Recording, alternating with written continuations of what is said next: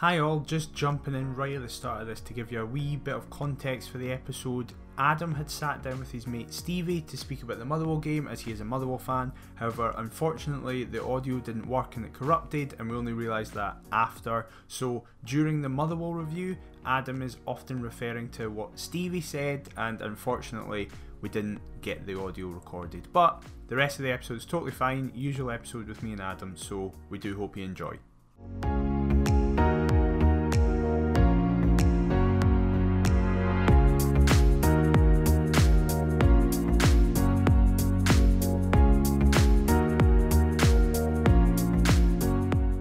Hello and welcome to episode 73 of the Perth to Paisley podcast, a podcast dedicated to the team that moved 10 points clear in third spot in the Scottish Premiership, Heart of Midlothian. And joining me, Adam Kennedy, to discuss the Men in Maroon's two most recent matches is Mr. Daniel McIver. How are we, McIver? I'm doing very, very well. Uh, it's been a very eventful week in Heart of Midlothian world since we last spoke, so this is going to be an interesting show with I think a lot of ups and downs, both on the pitch and off the pitch. Undoubtedly, mate. Heart Midlothian, the soap opera, is well and truly back. Um, if we could record league positions of previous campaigns as well, that would that would be nice. Um, yeah. And it looks as though we're on track to do so after the the recent matches that have taken place in the Scottish Premiership. We are going to talk about the first of those being defeat to Celtic at Tynecastle. Um, we'll go kind of around the grounds with the matches that took place last midweek. So yeah. we're recording Sunday. This will be released Monday. Mm-hmm. Last Tuesday, as you're listening to this, folks, yes. St Mirren beat yeah. Aberdeen 1 0 in Paisley. And of course, the Wednesday matches involved our defeat to Celtic, like I say. Uh, Ross County lost 2 1 away. Uh, last gasp loss to Dundee United at Tannadice. Uh, Motherwell and Hibs played out a 0 0 draw. The other 0 0 draw took place in the Tayside derby between St Johnstone and Dundee at McDiarmid Park, uh, and Rangers got the better of Livingston 1 0, courtesy of a fantastic goal actually from Scott Arfield. What did you make of the other five matches, if we include that St Mirren game uh, beating Aberdeen on the Tuesday night, mate? So I actually watched the last, well, not the last, the entirety of the second half of the St Mirren Aberdeen game, and what conclusions did you bad. draw from it? Aberdeen are very bad at football. Is essentially one. They just looked lifeless. St Mirren were fine. It's a great goal. It's a good goal to win it, but it again, comes from a bizarre position though, doesn't it? And I think it's like Aberdeen top left hand side of the box. Yeah. Weird. Like Aberdeen don't really press because I don't think they're expecting Conor Ronan to produce that. But it's a, it's a great goal. Were they winning any game? Yeah, Definitely. absolutely. The Aberdeen TV commentary, by the way, is a roller coaster of emotions. it's very, very. It feels like a lower league commentary setup, basically, wow. because in the sense is this of red TV you're taking shots yes, at here. Yes, in the sense of, I feel like most top flight kind of in-house media are quite good at just being commentators. Like obviously the the team that I am most familiar with are, of course, Hearts TV and Robbie, um, Rob, Jimmy, Laurie, Fowler. They kind of those four kind of operate, and I feel particularly when it's Laurie, Rob, or Laurie and Jimmy, they're good at being unbiased for the most part. They're, they're very good at just calling the game down the middle, and whatever kind of experience I've had of other top flight teams, apart from maybe Celtic and Rangers. A, a but bias, perhaps. yes, there is. This, they're they're they're quite good generally outside those, but the Aberdeen feed was the most biased, just shouting at the players, getting annoyed. So that was some laugh. That uh, that reminds me of like Sky Sports. You know when they did the fan cams? Yes, it was said, like yeah. that. yeah, it was exactly like that.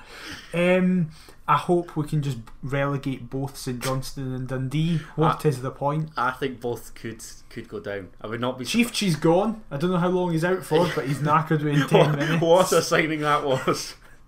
Like Jesus Christ.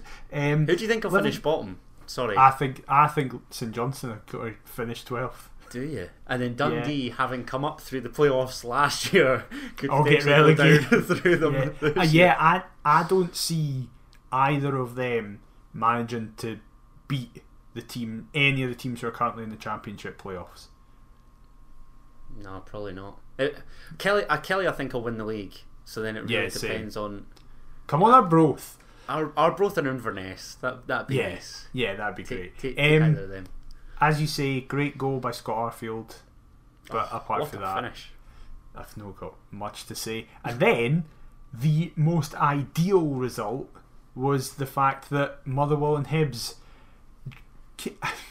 Could you say played a nil-nil draw? It was that bad. I don't know if No, you can past, classify it as past the nil nil Yeah. draw with the supposed Um, possession stats. That Shaun Maloney was just. I was so just about to say that. Wasn't it? It was a. It was an interesting post-match interview to say that you've you should have taken your chances with, with all your zero shots on target. Wow. I mean, uh, Mental. Shaun Maloney's not daft, is he? But that comment is a weird one. This is very Cathro reminiscent. So Don't hopefully- say that. Don't say that just now. We can speak about that next week when we've hopefully won. I'm not Oh, yeah, making okay. any negative comments uh, about him. R- I'm right just here, saying right how it is. So you're not going to slate him for being unable to ride the Pepsi Max, no? I'm not. he, he might be vertically challenged. He's always but been a great coach. I think he's a really nice guy. I think he comes across as a lovely guy. But the thing is, I also felt that about Cathro. I was like, they're both lovely guys who I, I don't really have anything negative to say about Shaun Maloney apart from the fact he is Hibs manager. But I'm like, there's no good history of No. just nice guys doing well No. in the top flight of Scotland. No, uh, that's fair, and, and hopefully that can continue um, upon the night of well, I say the night of release upon tomorrow night on the night of Yes. release, um, Yes. heading into the big one, of course. But another big clash was Heart and Midlothian taking on Celtic at Tynecastle Park, and on the day of the Jambos going toe to toe with the Hoops at Tiny, uh, Hearts unveiled the signing of Ellis Simms, who it, it's really annoying me because every time I'm typing him up, I want to call him Elliot Sims, and I've no idea why. I don't know who Elliot Sims is. So Ellis, I really do apologise. Um, and he has swapped uh, Liverpool uh, in coming down from Everton, joining my Congolese king Beni Baningime, and the rest of the Hearts squad uh, signing on loan from the Toffees until the end of the season. McIver, this story really appeared out the blue. Um, I have never heard of the geezer, in all honesty. Um, we'll talk about obviously his, his debut two matches to come. But upon this signing, were you just relieved that it was a striker of sorts through the door? What What were your thoughts? Yeah, basically, I was like, oh my god, it's a player that we're being linked with. I think everyone in the last week has said that we're delighted from like a business and club standpoint that I think we were linked with Ellis Simms at 11 o'clock the night before the Celtic game, and then by like three hours before kickoff, he was announced. That's great from a club, business, transfer point of view, but it's really boring from a fan's Oh, I knew you were going to say that. But no, I'm- I'm, I'm No, I'm fine this- with it, this yeah. under the radar business, Keep- keep Especially- going. because of who we'll get onto it in a wee bit, Yes. it makes it even more exciting when there is a signing because you're not. Because what often happens is when you get linked with somebody for ages, that initial excitement kind of dies down because you're just like, right, hurry up, come and Yeah, it's a case sign. of like it's going to happen. Just let it happen. Yeah, whereas with Joe Savage, it's like we're being linked with somebody. Oh my god, they're here, and you can't you can't lose that excitement. Minus that first step, it's a case of oh, who the hell's this? Yeah. Um, but Um, yeah, he's he's very highly rated. He just signed a new three-year deal with Everton. Made his debut at Stamford Bridge a month ago or something like that against Chelsea.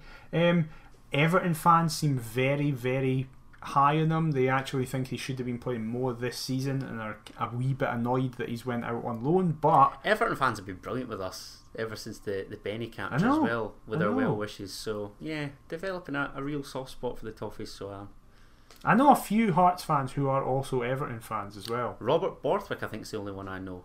And then my dad's mate's also a Hearts and Everton fan as Oh, well. Interesting. A Gary Naysmith Derby, if you will. Yes, exactly. yes.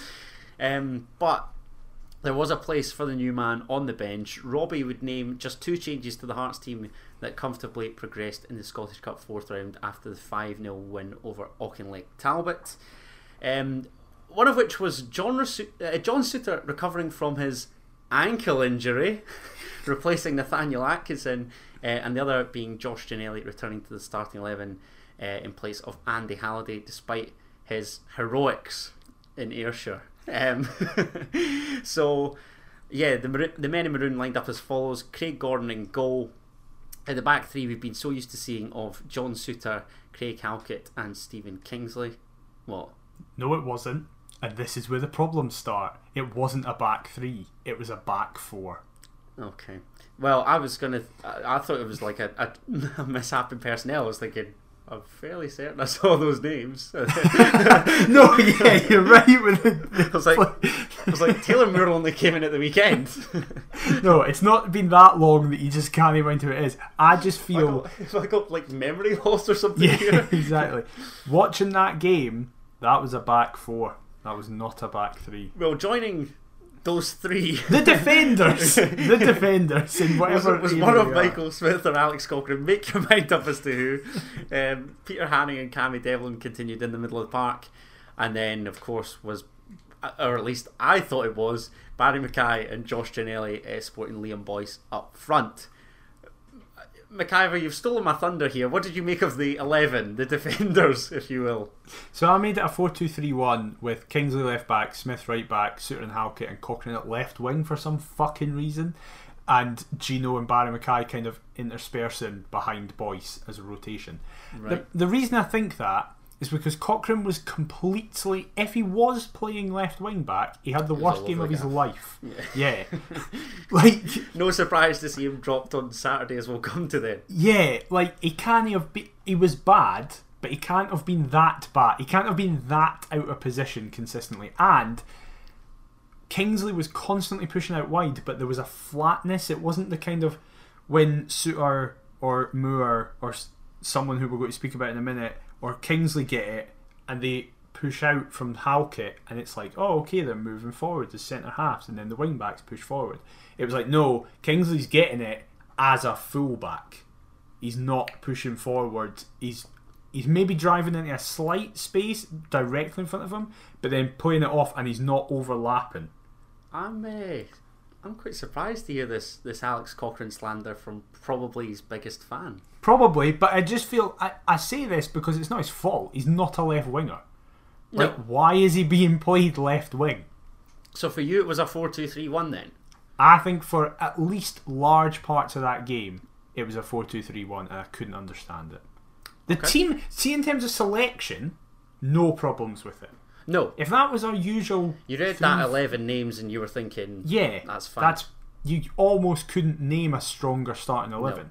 There's there's maybe you could argue is Gino included, uh, Woodburn, GMS. That's kind of the one position that you could argue. Well, one of those three could just make an argument to week, rotate. that's that's the Yeah. problem position, isn't it? Really.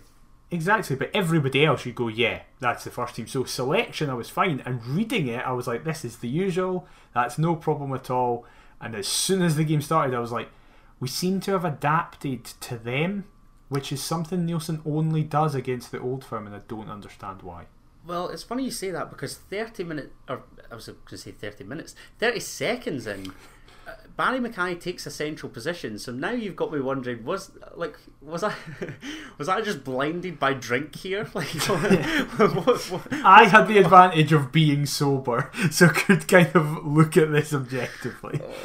I, I, I think the past few seasons have taught me that I just cannot watch Heart sober, or I will lose my temper more so than when I do when I'm drunk. But um, Barrie McKay did curl one over just over the bar, um, and Joe Hart was scrambling a little bit after 30 seconds. But other than that, I think you're spot on. I thought for that for the most part in that first half, we were I don't want to say negative, but it seemed to really pass us by. And I don't know whether hmm. Celtic were really good, whether we were poor, whether it was a little bit of both, or they were only good because we were poor. I, I don't know.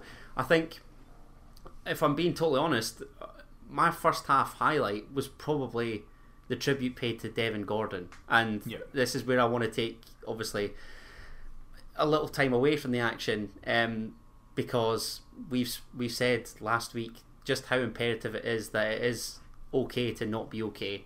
Um, if you are struggling, uh, again from my own personal experience, I cannot encourage it enough to go out, get the sufficient help that you require, um, and things things do get better. I, I, I promise you, I can assure you that.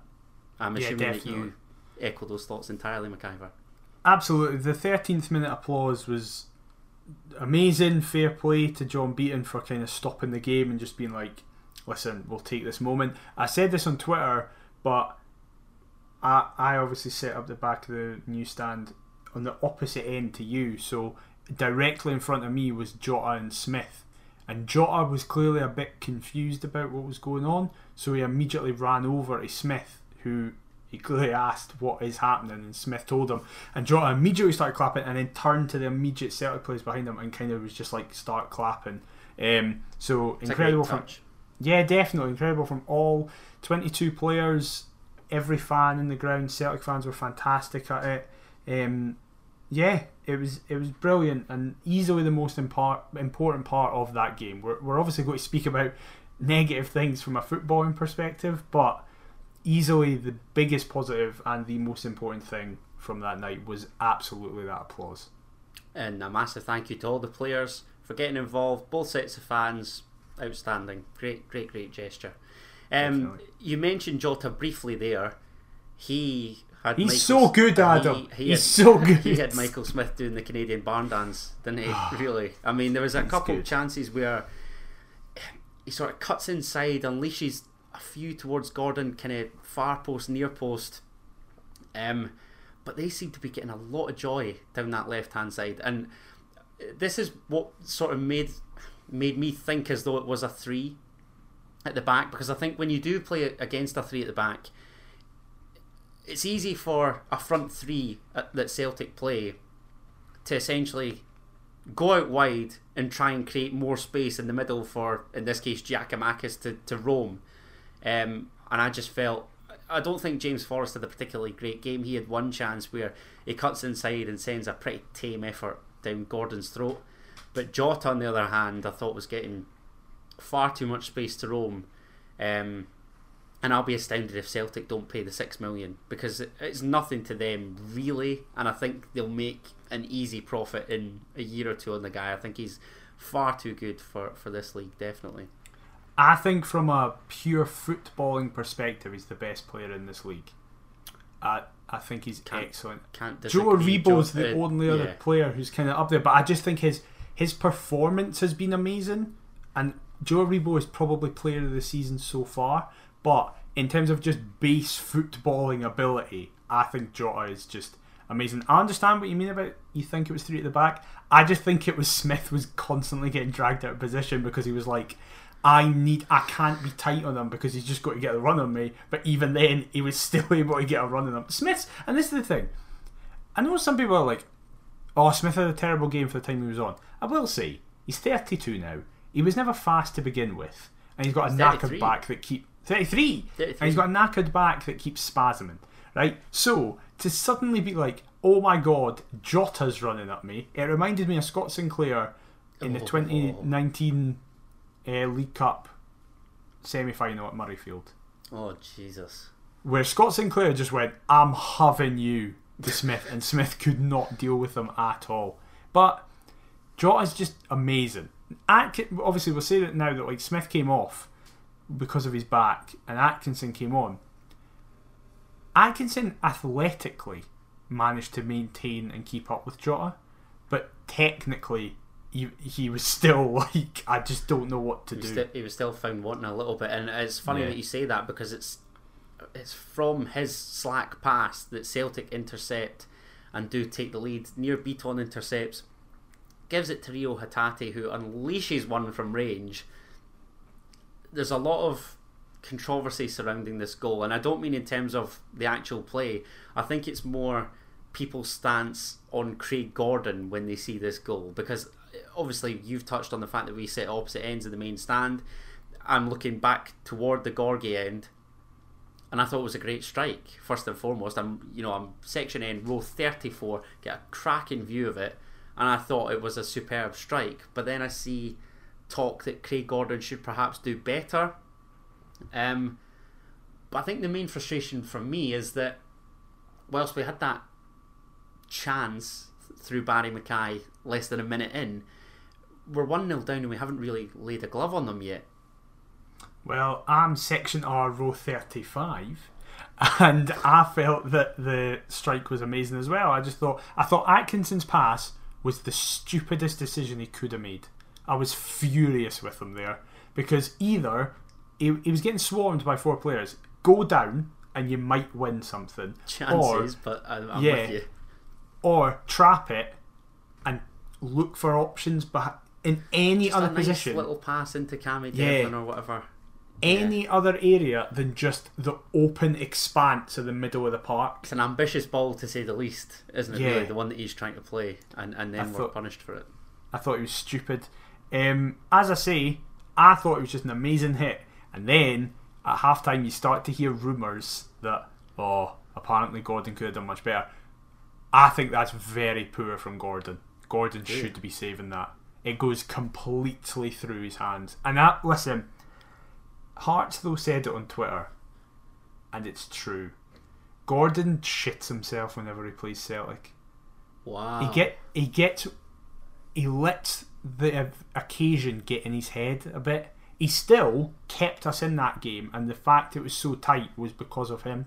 I still think he had like a six out of ten game. I don't think he had a bad game or anything like that because he still made some incredible saves. But his his which is quite usually bad distribution was notably even worse playing against Celtic, and I just think I don't know what he's doing. Like he doesn't. He normally Gordon normally dives one handed. You notice that he normally goes with his right arm or his left arm. He goes with both and just creates this little window. But and I know this. miraculously finds we hit that. Yeah, I know there's it kind of knuckleballs a bit. Like there is movement. There's certainly some swerve and dip on it, and it is travelling a heck of a speed. I still think he should save it though. That, that was fine. I, I was just intrigued to get your thoughts. That's all. Um, What do you think? I'm inclined to agree because he, I, you're right in that he seems to go with his strongest hand. I, I don't know. I like I say, I just thought it was it was rapid. By, by Take time nothing away from the hit. It's, It's, a, a, great superb hit. strike, but I, I, do you know? I think Celtic fans have been waiting on that mistake since August because he's I, he's undoubtedly been the best goalkeeper in the league this season. Yeah. Like the stats say it, he's been phenomenal for us since he since he re-signed for the club. Maybe there, maybe there is some kind of Celtic hoodoo within him. But I, I just think that's the case with with Robbie as well because that first half, we didn't really create anything, and it, it so reminded me of the COVID Cup final where it could have ended up any score at half time, and in the second half, we take it upon ourselves to create a contest Mm-hmm. Yeah. which is really annoying because obviously they double their advantage heading into half time. The goal scorer Hatate picks up in acres of space. Matt O'Riley has all the time in the world. Centres for Georgios Giakoumakis. Fantastic finish. Take nothing away from it. Hints of offside. I'll ask for your opinion on that. But it did get from bad to worse just as we're trying to clear our lines on a couple separate occasions. And again, like if Alex Cochrane's meant to be playing left back slash left wing back, how on earth does Matt O'Riley have such space on the right hand side to then pick the pass, albeit phenomenal back heel finish, take nothing away from the finish, great goal. But then 2 0 down, and we've got a mountain to climb, McIver. Yeah, I think that this was the goal that made me go. There is no way Cochrane is left wing back here. he has to be in that kind of left hand side. Of He was the up at the Roseburn, wasn't he? I know. I don't know what was going on, but listen, it's offside, but it's less offside than our goal. Yeah. So I think we can really complain about it. It's one of those that's really tight that you, I can understand why it was given as a goal. Um, And again, like I say, we we carved nothing out. Like Yeah. uh, the, uh, all sort of, I don't want to say expectation, but all kind of promise within the ninety minutes. You know, when Hearts are up for it, we can take the game to anyone. But Celtic didn't even give us the opportunity to do that early doors. this is the thing. To beat the old firm, three things have to happen. You need to be excellent, they need to be bad, and you need to be lucky. If all three of those things happen, you'll win. If even one of those things don't, you're not going to win. You're not going to get a result. I I understand where people are like, for God's sake, look at that second half performance and look at the second half performance in the COVID Cup final. But Why it's is it? then because they think the game's done. Part of it is that, right? Where it's like they've got a 2 0 cushion. And I know you could make the argument, well, the COVID Cup final in this game, two different managers, two different set of players. So, look, we are clearly shown something. And I get that. But, as you said, part of it is because they're like, right, 2 0, we don't need to be as intense. But secondly, just to be blunt, you unless you're Rangers against Celtic or unless you're Celtic against Rangers, you can't push an old firm team for 90 minutes. You can't do what we did in the second half for a full 90 because our players aren't good enough to do it. I don't mean Hearts, I mean every other club in Scotland doesn't have the capabilities to be pressing a Celtic team or a Rangers team who are on form. Say if they're having a bad game, like they did in the 4 0 that we just battered them first whistle to the end whistle. That was because we played very well and they were very, very bad on that day as well. So I absolutely agree. I don't understand. For me, it's the bigger problem is the change of shape. I don't know why we changed that shape. At 4 2 3 1 with this squad doesn't work. It worked kinda last season, and I think Neilson kind of played 4 2 3 1 out of necessity because he was like, listen, it's solid, it's got a spine, and we should in the championship be able to do anything. And with that focal point in attack with Liam Boyce, it, it then really like we had to have five in there to try and provide for him in some stage. Absolutely. But now it's like, look, this 3 4 3 or 3 5 2, as we played in the game that we're going to speak about soon, it it clearly works. And I get it, as you were saying, going up against Jota at 3, that might have been even worse. We might be sitting here getting beat 5 0 going, why didn't he change the shape to match Celtic? Stuff like that. So he's kind of damned if he does, damned if he doesn't. But we just have to look at it and what we saw. And what we saw was a team that didn't look like they knew really what they were doing and were at complete sixes and sevens for the majority of that first half. No, I, I, I can't disagree. My, my only concern is sort of our mentality heading into the game. Because for me, at Tynecastle, we should feel as though we've got the right to compete with anybody and probably get the better of anybody on our day. If things if things go swimmingly, of course, I'm not saying that you know we have to beat the old firm in every home match, but I'd like to think that we've got a decent enough chance to win most. And it just I think most is even pushing it.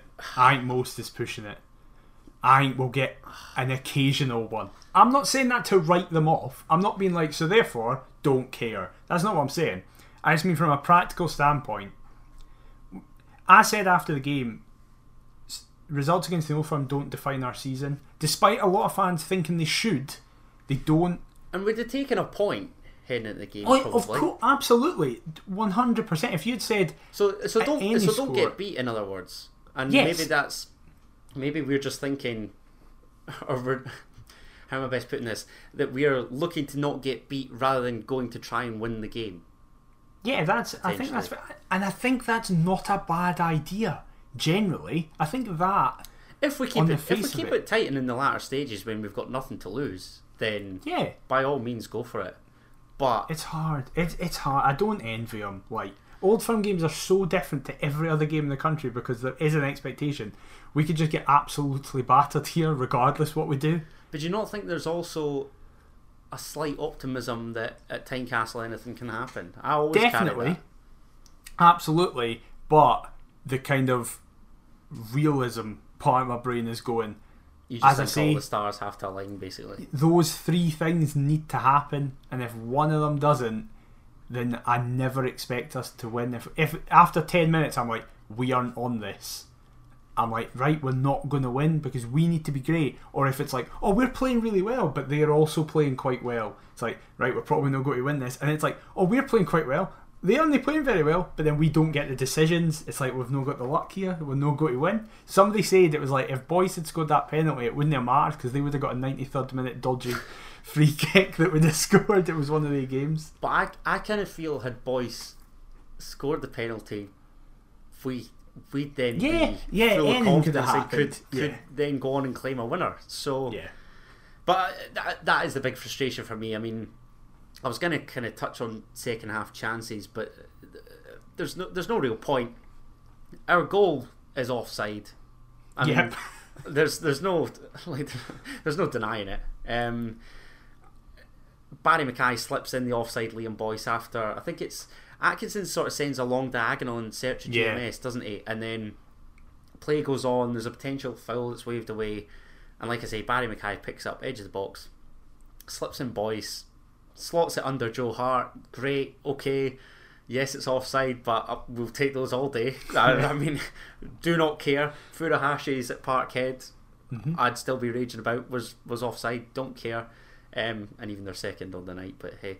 Um, but again, like you, you just oh.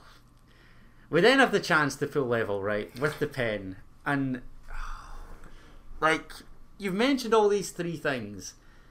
We cannot The luck. That's what I'm we- telling uh, you. no, but, but you can't give Celtic a two goal head start, miss a pen, yeah. and then it's not even like we can't then be adamant that we should have taken anything from the game because we've made it trickier for ourselves than need be.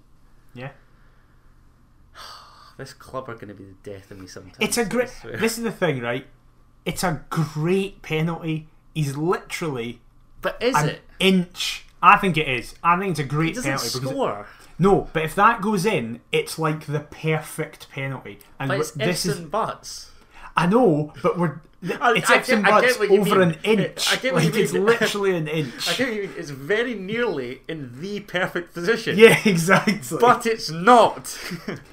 I d- listen. I know there's all this talk about taking Boyce off penalties. I don't know I was where I to ask stand you about this. that. What, what What's your thoughts? Because I that's, don't know. I think it's five from eight was the stat I read that he scored. Okay, that's over half. And in fairness, he did score the rebound from one of the three that he missed against I United. wouldn't. I wouldn't take him off. I would keep him on pens. because I was thinking about who who else realistically in the squad would I give them to, and I thought Souttar. I thought Stephen Kingsley's our best striker of the ball, but I know that your old man would be fizzing because he'd just have flashbacks of Hampden in the Gold Cup final. I was about to say of all for, for you to So, suggest. so I was like. Graham will not be happy if I mention that on the pod. So sorry, Graham. no. Um, I don't know. Souttar or fuck it, give Simms a go. See what he's like. Devlin and Beni yet to get off the mark. No, The, this is the actually, we'll chance. speak. We'll speak about it in the second game, but I think they're both allergic to shooting. I think they physically can't do it. So that would be a disaster. Oh. They'd pass it backwards. They'd run up, trap it, and play it behind them.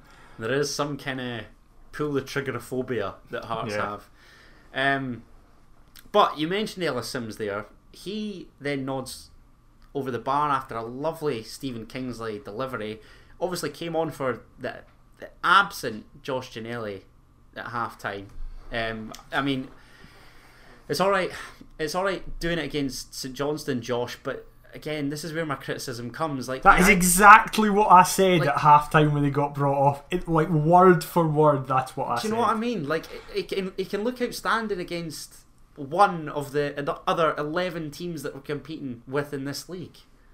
Yeah. It's like I, I appreciate you looking outstanding in that against that one, but come on, we- like we've had enough. We have had enough of these sorts of jokers in the past few years. Yeah.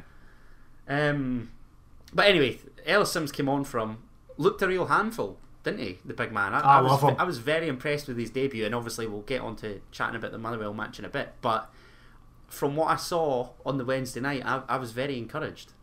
Oh, I love him. I love him already. I'm fully head over His heels. Barnett's tremendous as well. He's The Barnett got class beard. hair, class beard. He's he just The big man.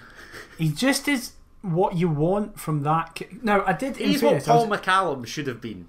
Yeah, well, Paul McCallum didn't have that good hair or beard. Paul McCallum was a skinhead with And that was Paul McCallum's problem. Maybe maybe had he had he a better had- Barnett and some sufficient facial hair, he might have bagged a couple.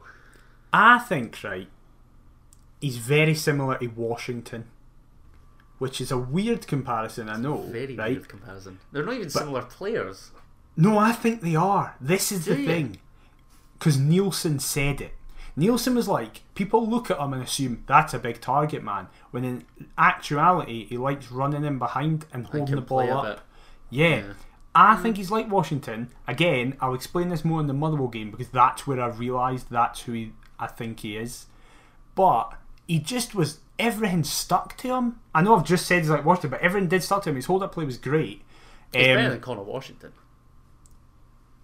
I mean, technically, I mean, so far, yes, he is. So far, yes. So- I would have loved Washington in this team, though. By the way, I would have fucking loved Conor Washington in this team. And we could have done with somebody great. else last season, but thanks for that, Conor. Yeah, it's fine. He's doing well at Charlton, I guess. Um, yeah, Ellis Simms, he's come in so far, so good. Very impressed. Definitely, and I think look the the introduction of the two toffees changed that game for me, or former toffees, I should say, because Yeah, how good is it to have Beni Baningime back? My Congolese king has returned, and do you know in that in that Celtic game, I was thinking. It must be tricky enough for a professional footballer to come on at 2 0 down anyway. I think Celtic aren't quite at that same level. So perhaps Beni just came on and looked outstanding against a leggy Celtic midfield. Mm-hmm. But I really did think when he came on, he was by far and away our best player. I, I love him so much. I'm going to be heartbroken when he leaves because it's I just inevitable. he He's probably so was, good. and it's the biggest compliment you can give considering they only got like half an hour. He Exactly. probably was our best. He probably was our best player. I still have issues his lack of wanting to pass a ball forward. Like he can, and and I think that you frustration comes from the fact that he can do it. The few times that he's done it, they've all He been like pinpoint at the weekend. passes. Yeah, he's, it's like Beni, do that. Like do it more than once in Isn't a game. ama- isn't it amazing how last week we were telling Josh Ginnelly, or the week before, to do the simple things, and now we're saying, Beni, you do the simple things so well. Let's be a little bit more ambitious. Yeah, exactly. Come on, Beni. But it is kind of like, oh, like just move it a bit quicker. However, He's a he's such a tidy, tidy Yeah. footballer. I don't think I just can't remember times where he's actually lost the ball when he's been in control of it. Oh, he's so good. I love him. Honestly, very good. He's been he's been my favourite player in a in a good wee while. Absolutely adore him, and it was great to have him back. But ultimately, it's just it's a little bit too little, too late. We gave ourselves too much of a mission. And my final point, actually, before we move on, Celtic Football Club. We've praised the fans. We've praised Jota. We've praised their attitude generally towards the whole Devon Gordon malarkey. See their on pitch conduct. My goodness gracious me. Is this the cramp situation? Getting a stretcher for cramp. Jota's hamstring mental. at Parkhead was bad enough the last time and play got stopped. A, a stretcher for cramp. I've never seen time wasting like that in my Well, life. see, for those who didn't watch the game, he didn't end up using the stretcher. No. but a stretcher was called. It was called for a guarantee, like a, a millisecond. yeah, it was. And then all of a sudden he miraculously gets back up. I can't even remember who it was. I, I want to say it was Jota, new- but I don't know I thought it it was. was that new signing. It might have been Matt O'Riley, I thought it was Matt O'Riley, who was excellent, but you're a scumbag.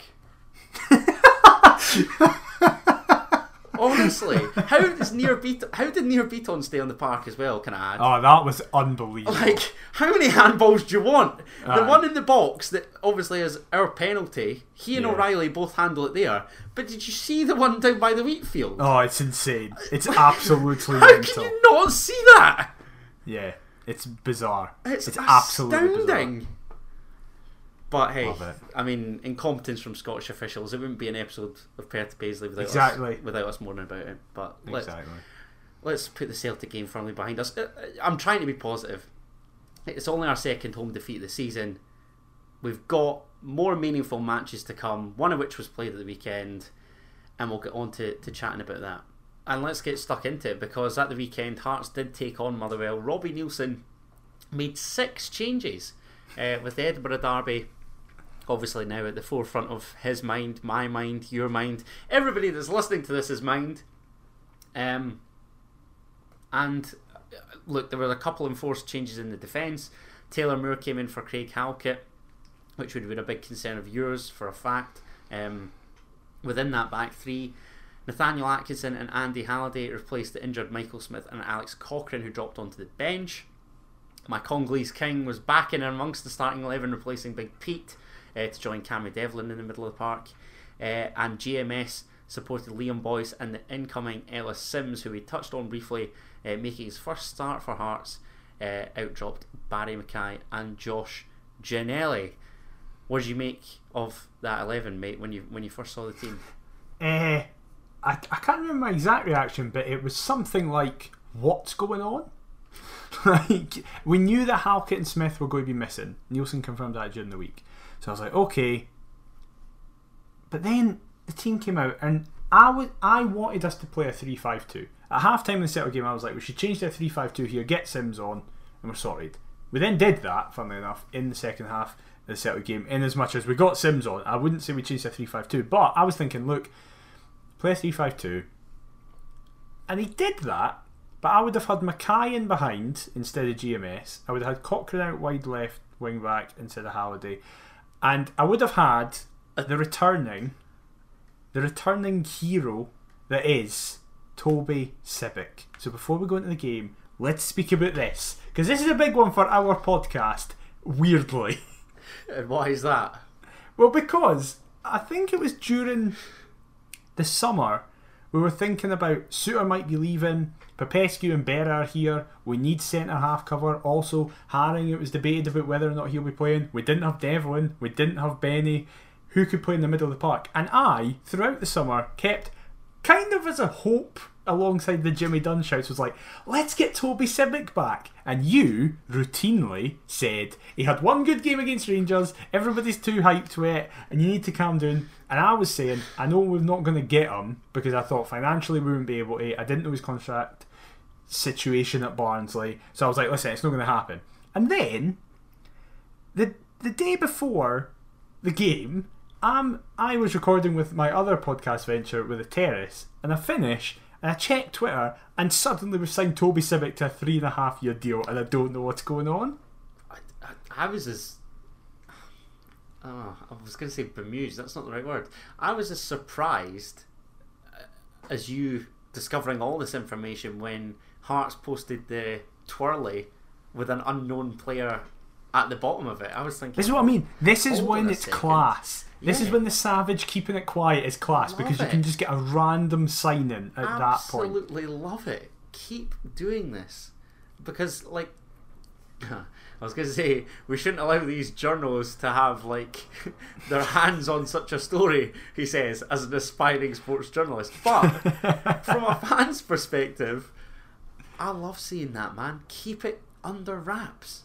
Definitely, yeah. I'm all for it um, because it was a great surprise come Friday night. Everybody was joyant, uh, buoyant. They were in a fantastic mood, full of joy ahead of a massive match against Motherwell, and it really came from outer space, from from totally yeah. out, out of nowhere.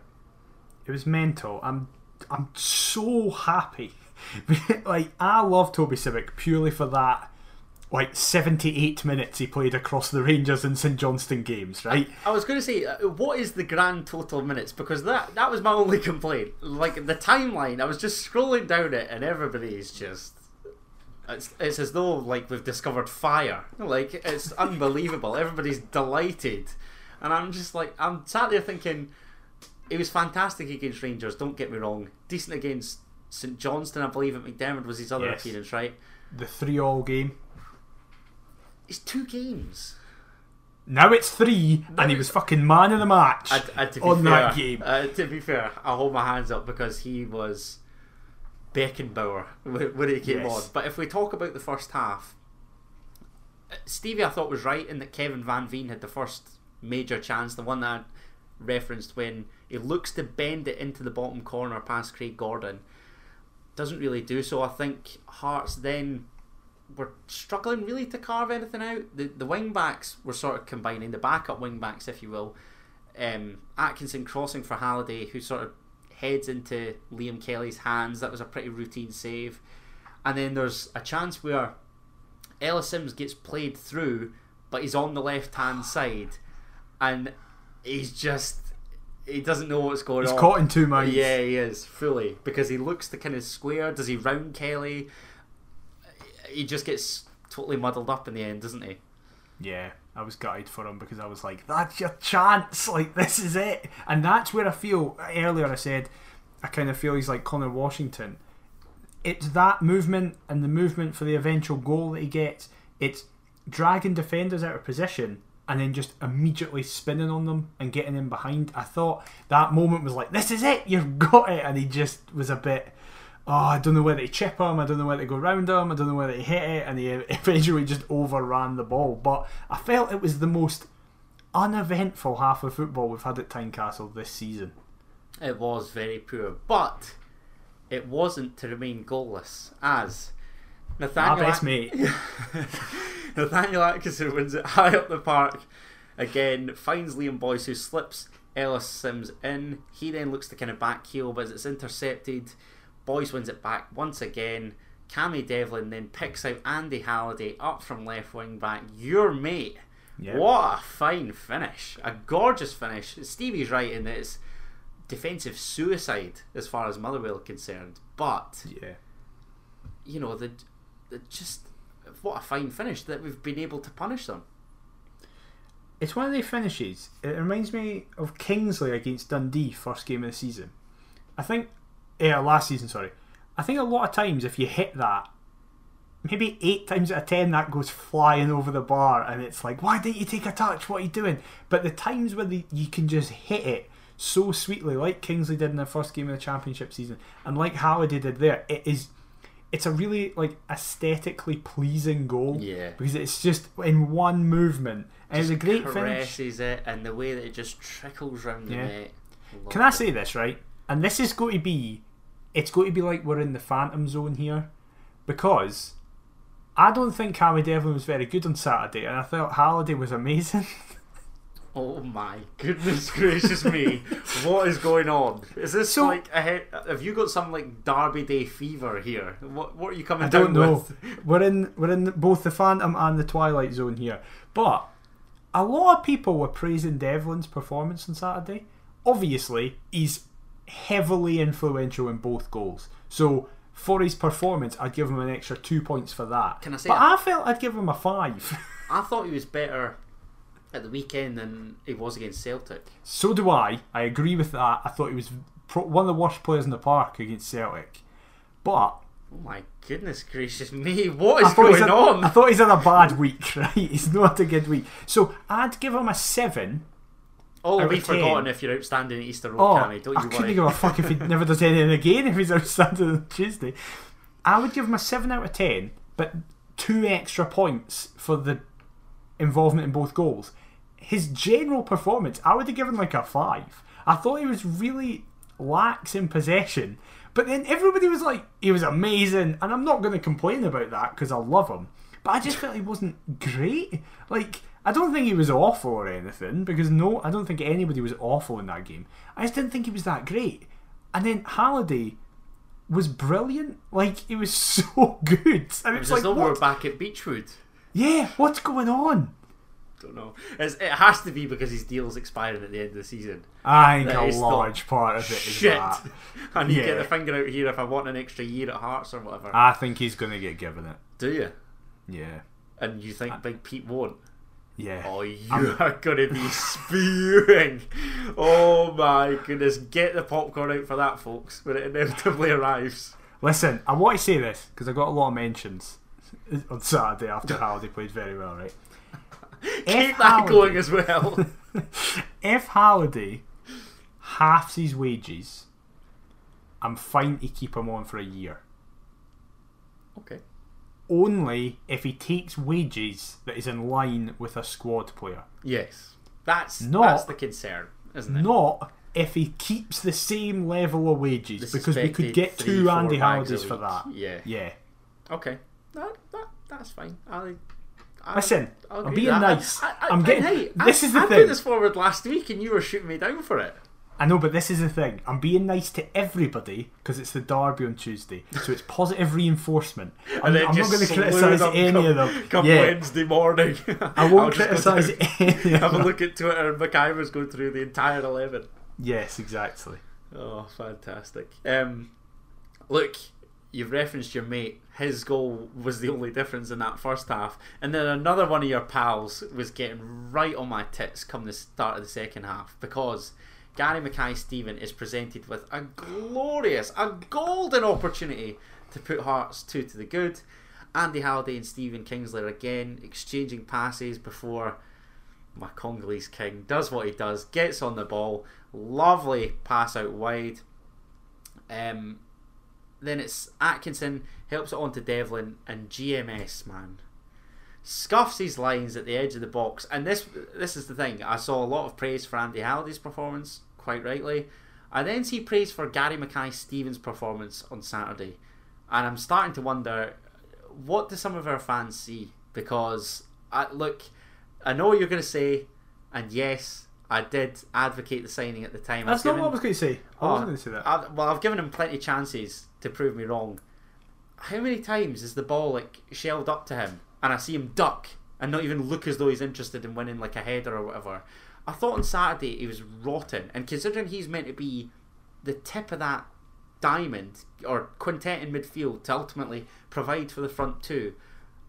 I, I don't think I saw that once. I saw that more from Cammy Devlin, and he's meant to be further behind him. So, can somebody explain that to me?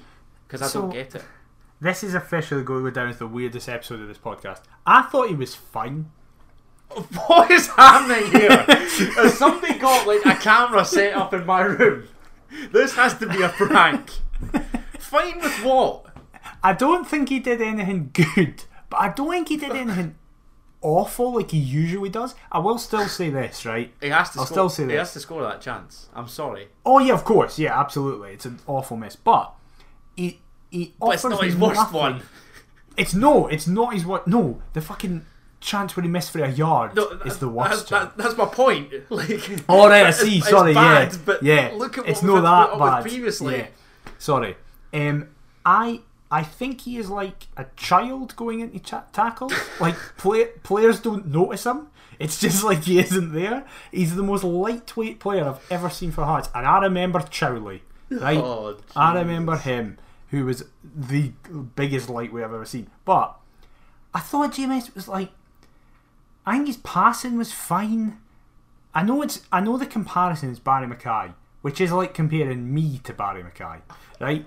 But I, I would have given GMS the same rating as I would have given like Devlin as a base rating. But again, as I say, Devlin did get a seven out of ten for me. I would have given GMS like a five or a six. I just thought he was fine. I, I think it's because we were very professional. I disagree with Motherwell fans who were saying they were the better team. I just disagree with that. I think they had the better chances, but I don't think they were the better team. I think we were very dominant.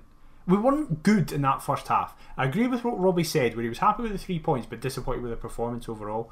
I agree with that. I, I fully agree with that. I wasn't. I wasn't all that convinced. And considering this was third meets fourth, you know, they're both going toe to toe at time. It's embarrassing it that not- they are the fourth best team in this league.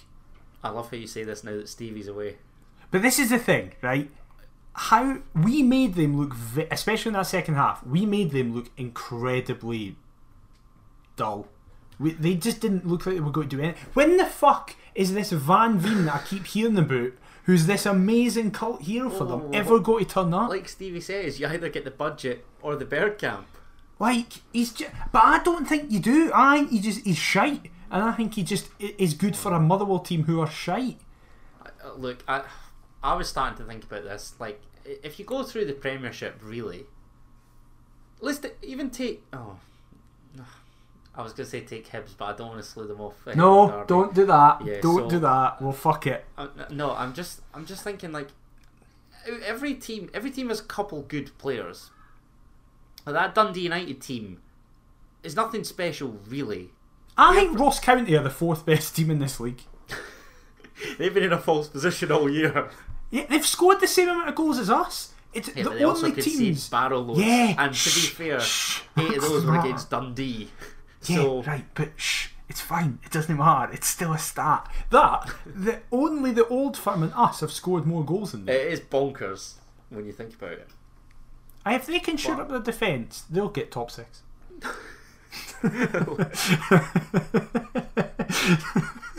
So in Dundee, you've miraculously overtaken Ross County. We know who to blame. exactly.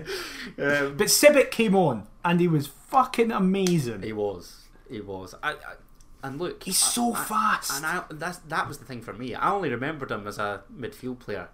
See, as a sweeper, just mopping up, and the amount of recovery runs that he made. This was the worry I had. Oh my! It was like how lightning.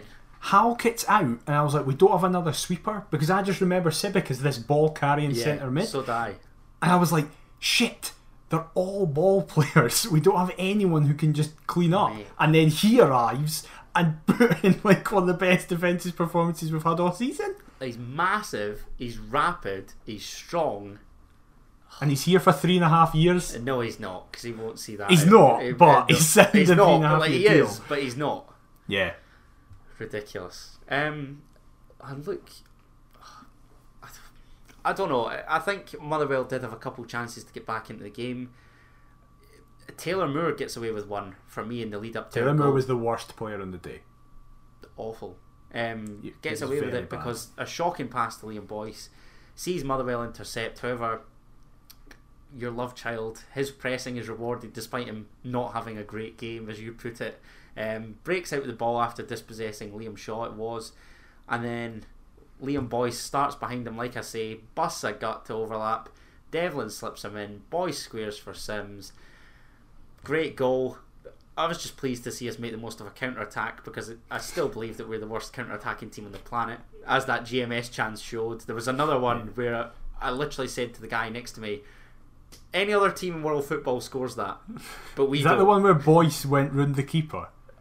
Yes, and Yeah. and then would yeah Yeah, Boyce- and then Woodburn was offside, and we still somehow missed. them. yeah. yeah. I, th- I, I want to say that there was another as well, but may- maybe that is the one I'm thinking of. But all in all, decent. I, I wanted to ask quickly before we get into previewing the derby. There was a chance where Andy Halliday's played, he slipped in and he's kind of body checked by Nathan McGinley in the box. Was that a Oh, pen? it's you? a fucking stonewall penalty. It's unbelievable. No surprise, like, is it? we, ne- we No nearly got through a game without speaking about officials. Uh, two things. First of all, I know I've just spent ages speaking about Toby Sibbick and how good he was, but I, for me, Ellis Simms was the man of the match. He was Yeah, he was absolutely fantastic. I, did, I do realise that I referenced that chance without actually asking you about Simms and his goal. So it's like our striker has his chance. first full I've done a home debut, and you're just like, nah, it doesn't matter. Um, Not even so, gone round the grounds. This is a shambles. Fuck it, the it whole thing's just gone to pot. Who gives a shit? Ross County drew 3 all and Hibs got beat. But we'll speak about that in a minute. So, Ellis Simms played 90 minutes for Everton on Monday night in an under 21s game. Then played 45 minutes for us on Wednesday. Having signed on the Wednesday Yep. Then played a full 90 against Motherwell on the Saturday. with a couple training sessions under his belt. What a machine that man is. But that running, Borthwick showcased it on his Twitter. The running he does to allow the defenders to completely focus on him and leave Boyce alone is incredible. And you can't teach that. It is just like That's that's natural instinct. that's what separates kind of your average Scottish Premiership striker to that tier Yeah. above, really, isn't it? And listen, first game, first full debut, one goal. Like you can't ask for more than that, one really. goal in one start, fantastic. Yeah. You'll love to see. It. Hopefully, he's got one up his sleeve uh, down Leith Way. Oh, he can. He can. on If he does that, and we get a result, he can. He doesn't need to score the rest of the season. I don't care. then he can do. Then he could bust out the Paul McCallum impression. Um, Yeah. Look, before we get chatting about the derby, we'd be as well. I mean, we, you sort of touched on kind of going round the grounds there. Um, have I got? I thought I had the I know the scores because I know the scores. I'll explain them. right. Go on then. So Ross County had them, drew three all. Ross County drew three all with um, Rangers. Oh, two of the games were called minute. off. I forgot about that. Yeah, Aberdeen, yeah. St Johnstone, and Dundee, St Mirren both fell victim to the weather. Great. Yes. Um, so yeah, that was insane. Allan McGregor just having a laugh, basically. And Calvin Bassey. Yeah, How have they not stumped up the cash for Souttar yet? Robbie joked about that. Baffling. Robbie was like, "I saw they conceded three goals, so I'm probably going to get a phone call tonight," which is class. Quite like that for the gaffer, to be fair. Bit of Yeah. power. Obviously, we beat Motherwell two 0 What was it Dundee United score? They got beat 1 0 off Oh, they got beat 1 0 off last Celtic in the gas 90th corner. minute. Abada scored just after Bitton. that. Bitton actually got sent Oh, off yeah. rightly. Uh, uh, remarkably, haven't haven't seen the, the altercations yet. Must have been I you have. career They're enders. soft. They're soft Oh, compared there's a surprise. got sent off. so the blatant handballs he doesn't get punished for, but the soft challenges, yeah, it's ridiculous. And, and like I said to a couple of folk around me, like it got to about 80, 85 minutes, and you you just knew it. Yeah, it was always going to happen. And then we'll speak about it now in conjunction with the preview because Hibs somehow in the most insane game that I watched, the highlights are incredible. I've lose not yet three checked two. it out. I can't Oh, wait. honest to God, I don't know what Matt Macey's doing at the first, I saw that. and then what the defence are doing for the other two. I have no idea. Oh. Which, by the way, what he raised this point. Let's speak about the Hibs game now because obviously playing Hibs on Tuesday. Go for it. Leanne Crichton was very condemning of Shaun Maloney's post-match interview. In what way? Because Shaun Maloney said that he was very disappointed at the fact that they lost two goals from set pieces. And he was thinking, we were, he was like, we were the better team overall, we should have won that. And it's very disappointing from our perspective that they conceded goals from set pieces. And then comes back to Leanne Crichton, and she was like, I think that's very disrespectful to Livingston, who were by far the better team. Livingston had 19 shots at Easter Road. And she made the point that Cadden's freak goal eh, that doesn't happen in any other game of football. So she was like, so they should have been beaten 3 1. Never mind 3 2. She was like, they shouldn't have been in the game at all. Adam, I'm worried. I'm scared and I'm worried. I get what you mean.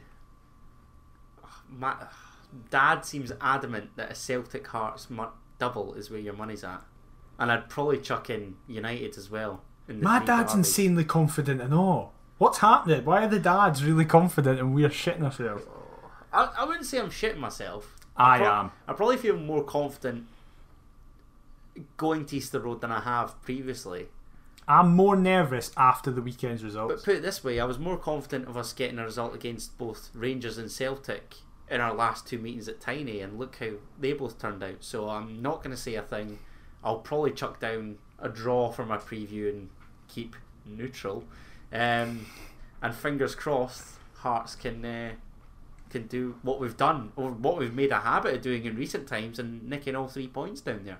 Not with me. Not with me in attendance. So thankfully, I'm not in attendance for Tuesday night. Stick your money on it. Eleven to five. I saw great price. I have the worst record in recent years. I was at every one of the Easter Road losses for 2016 to 2019 or 18, whenever it was. That run that was eventually broken by the Ollie Lee Derby. I went to every dropped points game. Which was my first time at Easter Road. Fuck you. Worst I've seen is a one-all draw. Right, the worst I've seen is one of the worst results in our history, where we got beat in the replay. Then we travelled there the, next season spinner. and got beat again. Ex- aye, exactly. No, money the worst was the three-one. Surely, with with Grant Holt scoring and Andrew Shinnie, I think.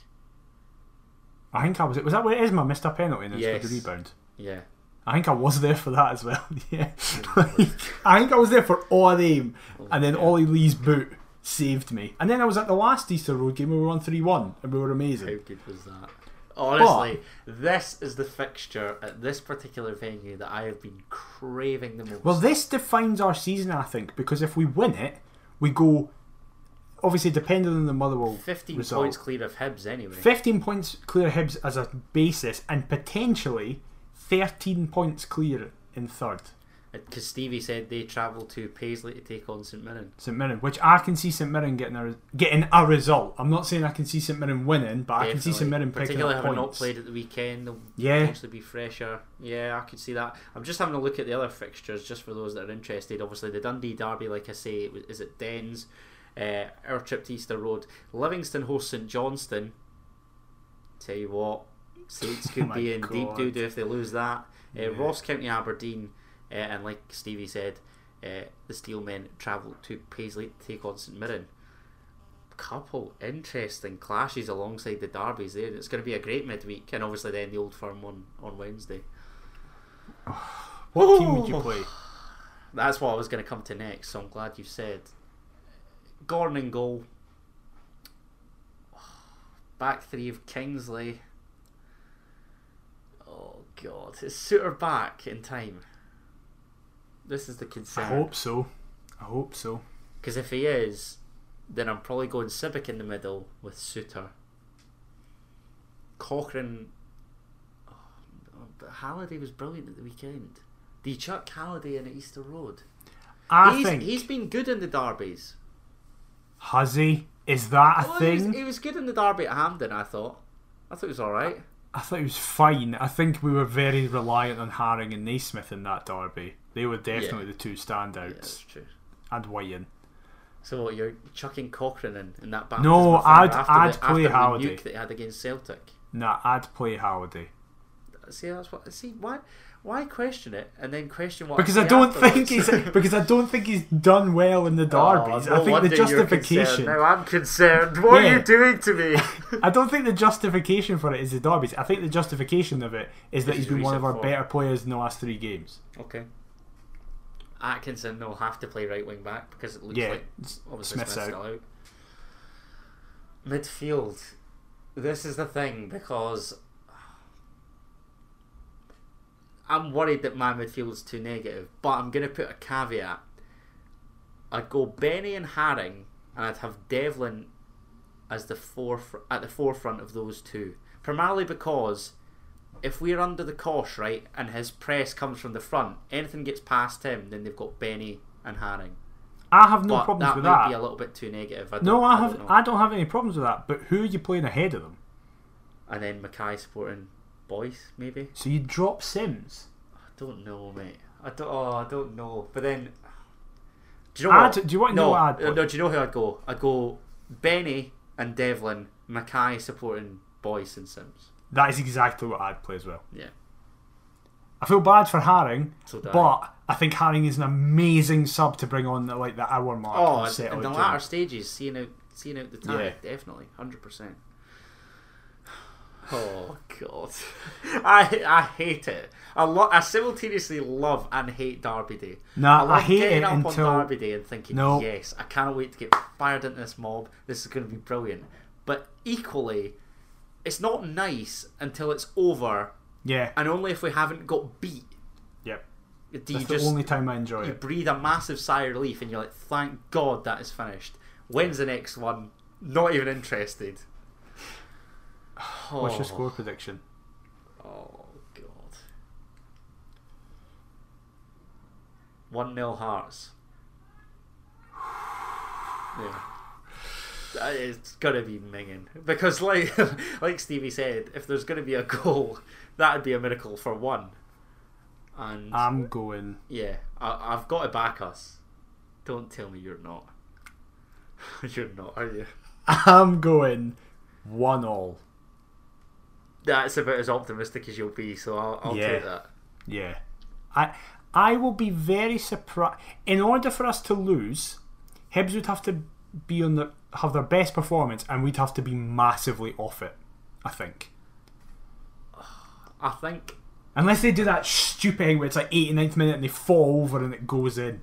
Like one this, of them. This is what I wanted to ask you because I saw combined 11s floating about on Twitter. I'm not a big advocate of combined 11s, but no. are- are there any Hibs players that get in our No, team? not a single one. And it, it would have been Boyle. Yeah. It would have been Boyle, but he's gone now. I wouldn't have So- anybody so else. Surely, surely we've got to be optimistic. yeah, on paper we should be comfortably winning this. But football's played on grass. But it's a derby where form goes out the window. Anything can happen. To be fair, we've seen we've seen worse Hibs teams beat us. We were fucking bottom of the league last time we went there and battered them. Yeah. They were third. Oh god. Oh, this is minging. Right, well, let's just quickly touch on Rangers. I don't give a fuck about this game. I don't care. If we win on Tuesday, we could beat, get beaten 9 0 at Ibrox. I don't care. I'm working Sunday afternoon. I'm just gonna. I'm not even gonna bother listening to Sports Sound. I don't think. I'll just forget that it's on. What's your prediction? Fuck teams, because it probably would. The team kind of picks itself. Uh, probably. Do you know what? The annoying thing is, in recent games, they've not even been all that convincing. Nah. But they'll still probably turn it on for us. Yeah.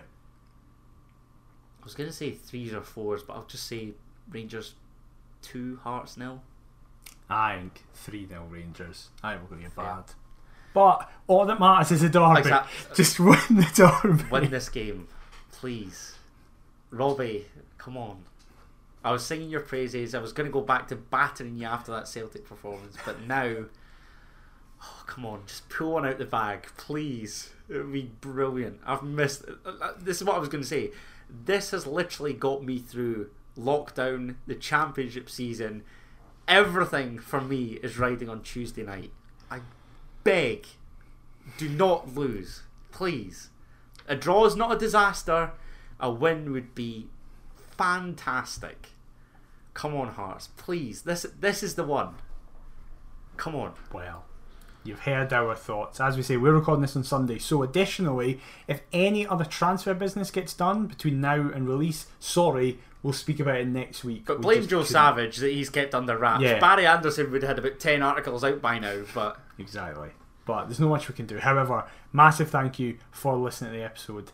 We're a bit nervous, but I think you'll all Oh. understand why. If you have enjoyed and you've been listening on a podcast platform, please leave a review on that platform. It massively, massively helps us. Also, if you're listening to this on YouTube, like, subscribe, comment. We've really been seeing an increase in both likes and comments in recent weeks. It's much, much appreciated. So thank you so much. We are at Perth to Paisley on all forms of social media give us a follow in there if you want to get involved with that. We've also got an email, perthtopaisley at gmail.com if you want to fire us over anything there as well. Adam, where can they get you on social media? they can get me on all the socials at Adam T Kendo. And what about yourself, mate? I am at dmaciver22. We will be back next week in our usual time. So it'll be a bit l- longer to discuss all the derby results, all the transfer deadline pattern, and the Rangers game before previewing all the other games that we've got. It's going to be a big one next week. Please just win in the derby, Hearts. We'll see you next time. Bye bye. Killer Faith, come on the house!